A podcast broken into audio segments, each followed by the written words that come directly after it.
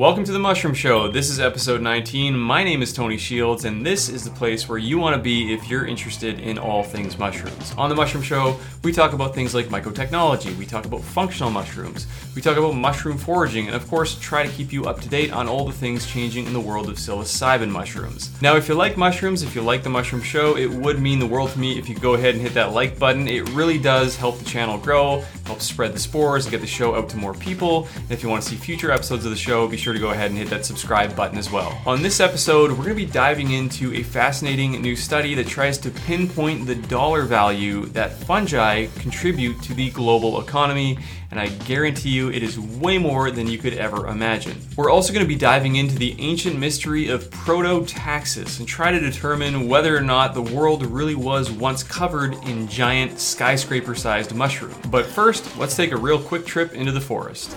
Now, you might have heard the saying, fish where the fish are, and let me tell you, the same thing applies to mushrooms. Now, I kind of know this intuitively, but experienced it on a whole nother level last week when my friend Eric Whitehead from Untamed Feast sent me a text and said, Hey, come on out, I'm going to hunt some mushrooms. There's lots of them popping off right now and uh, I want you to join me. He was actually going out to look for a mushroom that I had mentioned on the last episode of the Mushroom Show, a mushroom called redcap or scaber stalk, also known as Leccinum insigne. It's kind of like a cousin of porcini that's often thought to be way less interesting, way less delicious and way less desirable than porcini. But here's something interesting about this mushroom. Apparently, the way to do it is if you first dry them and then rehydrate them, they are absolutely delicious. Yeah, dried, they dry up gray black. They look like hell, but they have this amazing caramel, caramelly like flavor and smell. They're one of my favorite mushrooms once dry. I like it more than porcini. Now, originally, I thought this would be a great opportunity to take you along into the forest with Eric, bring my camera, and do a little episode with an absolute pro and show you how it's done. But it only took about three minutes before my camera ran out of battery. Unfortunately, I didn't properly charge it, but I did get a few clips that I can show you, and it didn't really matter too much, anyways, because it didn't take much longer than that in order to fill up an entire five gallon bucket worth of these mushrooms. They were just absolutely everywhere. You almost couldn't walk through the forest without stepping on them. Now, when these mushrooms do grow big, they get full of bugs and they're not all that great. But when you find them young, they're apparently really delicious, like Eric mentioned, and you just got to dry them quickly. And we had such an abundance of mushrooms that it was easy to find these mushrooms in all different levels of their growth cycle, from little tiny ones to nice big ones, different colors of them, and all this kind of stuff. So it was just amazing to see. I've been in this particular uh, trail uh, basically two times a day every summer for the last four or five years, and I've never seen anything quite like it. So we must be having a really good mushroom season for the red caps. It's unfortunate I couldn't get a, like a full episode with Eric kind of teaching you all about these mushrooms, but hey, maybe we can get that on the next one. And we still got a really good haul. So overall, it was a good trip. On to our first story. Now, to me, and I'm sure many people watching this show, you might feel that mushrooms really are priceless. Our world just would not operate the same if we didn't have fungi, if we didn't have the fifth kingdom. But according to some researchers, you can actually put a price on this. You can put a real dollar value to the contribution of fungi to our global economy. There was a recently published study that outlines the contribution of fungi to our global economy and the headline number they came up with was absolutely massive. They said our estimate is 54.57 trillion. That's trillion with a T. In other words, 54,570 billion. It's just an astronomically huge number. And when I saw this headline, I thought, okay, I got to dig into this. I got to see what's going on. How could they possibly come up with such an enormous number. I know mushrooms do a lot, but 55 trillion worth is pretty wild. So again, here is the paper and I will put the link in the description if anyone wants to go and read it. It actually is pretty interesting to go through this whole paper. But one of the first things I'll call out is this data sources idea. And it says online market research reports are the main source for the market value of fungal products used in our study. But I will be the first to tell you that a lot of these studies aren't necessarily that reliable. It's just really hard to come up with these kinds of numbers and this kind of data. And I know this for a fact because, for example, I'll often see research reports that say here are like the big players in the mushroom mycelium market. And quite often FreshCap gets listed on this and really we don't have anything to do with the global mycelium market. So it's kind of interesting. I don't know where they would get that information or why would they, they would be publishing it but either way you know all anytime you see this kind of market research report for fungi trying to tell you what they're doing take it with a grain of salt also, it seems like a lot of the values that they came up with in order to add up to this 54.57 trillion could have been pretty inflated. For example, it says right here on the paper for numerous industries that rely on fungi for the production processes, we have assumed that the total industry value as of the value of fungi, as it is impossible to disentangle the values of individual ingredients, and these products would not exist without the fungi involved. So basically, they said as long as fungi have some sort of role in producing these products, then we're going to take the entire value of that product and use it to add up uh, to get to this 54.57 trillion. And I kind of get that methodology, right? Like I said at the start of the segment, if mushrooms didn't exist, there would be a lot of stuff that we don't have. And mushrooms do play such a critical role in so many aspects of life. But to sum up the entire value of that entire economy or economic contribution seems to be a little bit overinflated. But still, is kind of a fun study. And the reason I wanted to go over this was just to really hammer home the point of how important the fifth kingdom is to our everyday lives. Now, the paper starts off with a really big number right away, talking about the biggest chunk of that value, and that is apparently the value of carbon stocks being traded from forests. So basically, what they're saying is one of the most important things that mycelium or fungi or mushrooms do is carbon sequestration. We have talked about this quite a bit before on the show, and it's this idea that, yeah, mushrooms globally act as a massive carbon sink. And that might be kind of counterintuitive because mushrooms, as we know, breathe quite a bit like humans in that they take in oxygen and they actually give off CO2.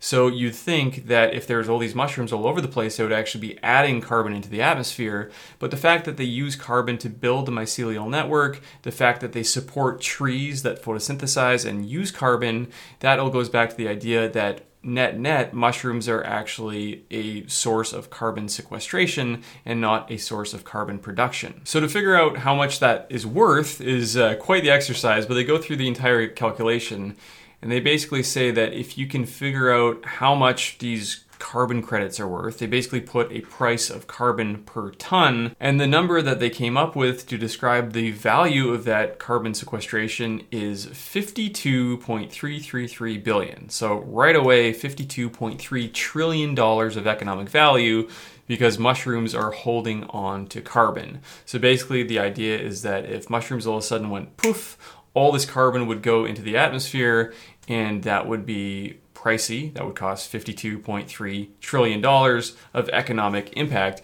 And the way that they came up with this number was basically using the value of carbon credits per ton and then trying to figure out how much carbon mushrooms can actually hold and then just simply multiplying that. So if they got $86, 86 US dollars per ton, multiply that by the amount of carbon that mushrooms are responsible for sequestering in our soils and in our forests, that number is 52.3 trillion. Now, you might quickly point out that that is the majority of the overall headline number of 54.57 trillion. It's actually about 96% of that number.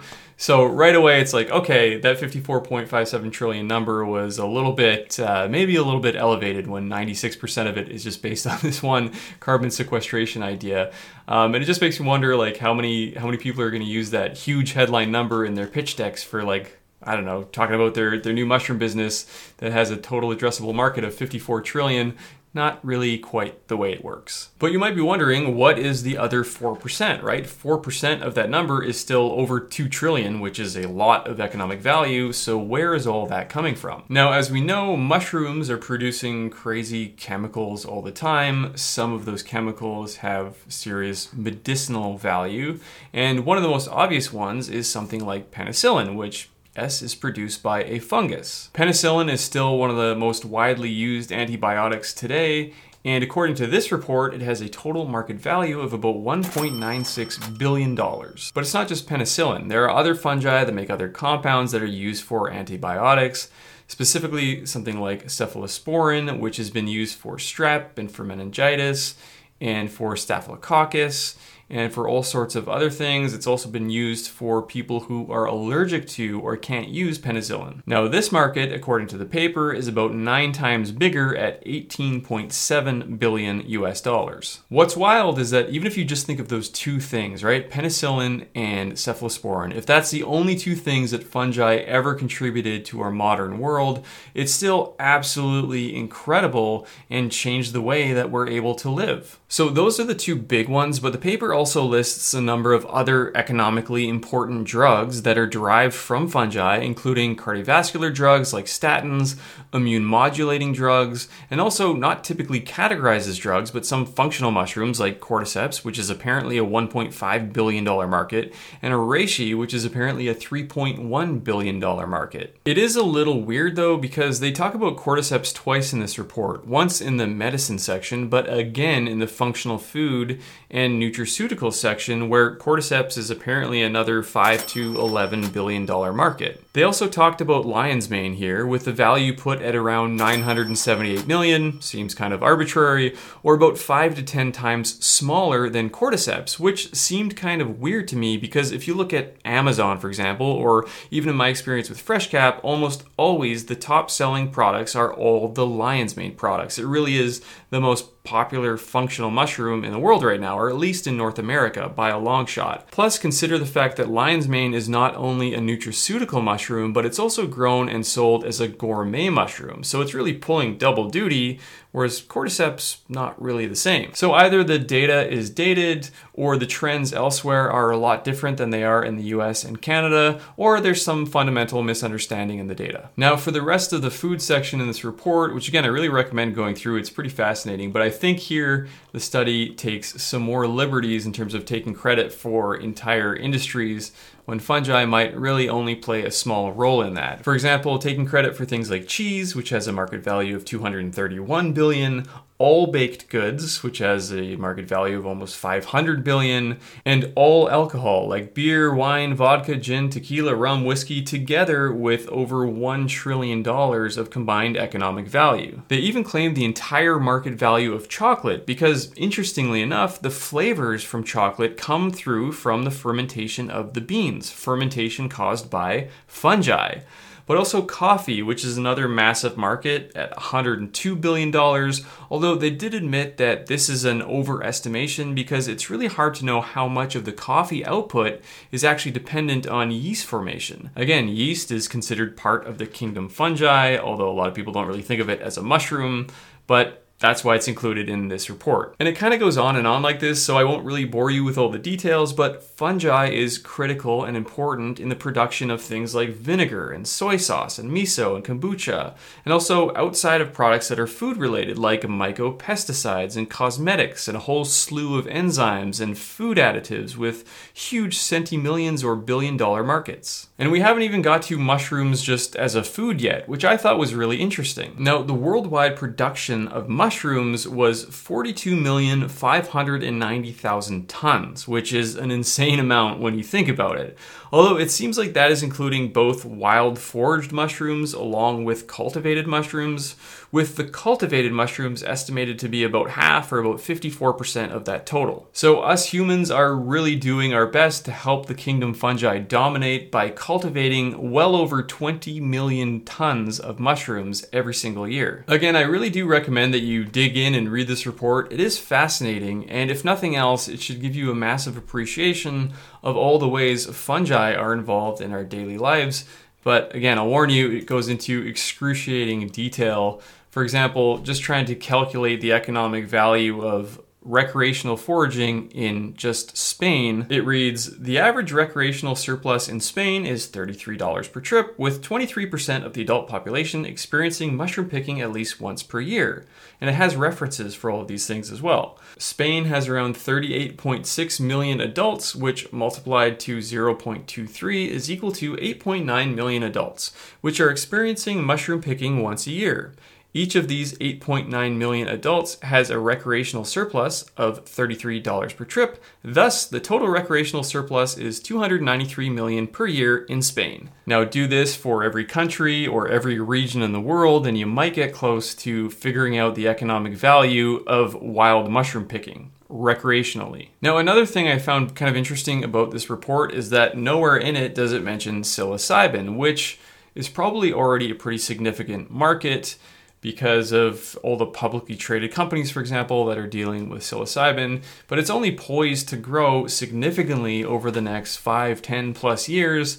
So it'll be interesting to see how that gets intertwined or how that gets considered as economic contribution. But with all the pitch decks and all the companies raising money for psilocybin, I'm pretty sure somebody's already looking into that. The bottom line, though, is it doesn't really matter what kind of crazy calculations you can do to figure out the global economic value of mushrooms, because again, mushrooms really are priceless. If we didn't have them in our lives, things would be a lot different. A lot of our favorite things wouldn't exist we might not even be here. This episode of The Mushroom Show is brought to you by Fresh FreshCap Mushrooms. Now, I don't always do an ad read on this show, but I did do a survey not that long ago on YouTube, and it turns out more than half of you mycophiles or people that are subscribed to the channel had no idea that FreshCap actually does have pure and powerful mushroom powders and capsules to help support your health goals. Functional mushrooms are an absolute passion of mine, and in fact, one of the reasons why we started FreshCap in the first place was so that there could be supplements that would really do justice and live up to some of the powerful properties that mushrooms have. So if this is something you're interested in, go ahead and check it out. We are on Amazon, so go ahead and search for us over there, or you can head over to freshcap.com where you can use code the mushroom show to save 10% off your first order. Let's get back to the show. If you were to go ask a random person, hey, what do you think is the largest organism in the world? You might get the common answer like the blue whale, which is, yeah, it's a pretty big animal. It's usually measured in school buses. But if they could think maybe beyond the animal kingdom, you might hear an answer like it's the great redwood, which is these enormous trees. And yeah, those are pretty big too. But in reality, the largest organism in the world is actually a mushroom. It's a honey fungus that grows in Oregon, and I have talked about this on the show before. Basically, it's a massive underground network of mycelium. It's the size of about 1,600 football fields, which does in fact fruit honey mushrooms. When you hear that the world's largest organism is a mushroom, you're probably picturing some giant mushroom that's actually, you know, this huge fruiting body that's two stories tall but unfortunately, that's not true. This picture is photoshopped, of course, and I thought it was actually pretty funny. The Snopes article that I got this from called this Boletus photoshoppus. So, yes, unfortunately, that is photoshopped.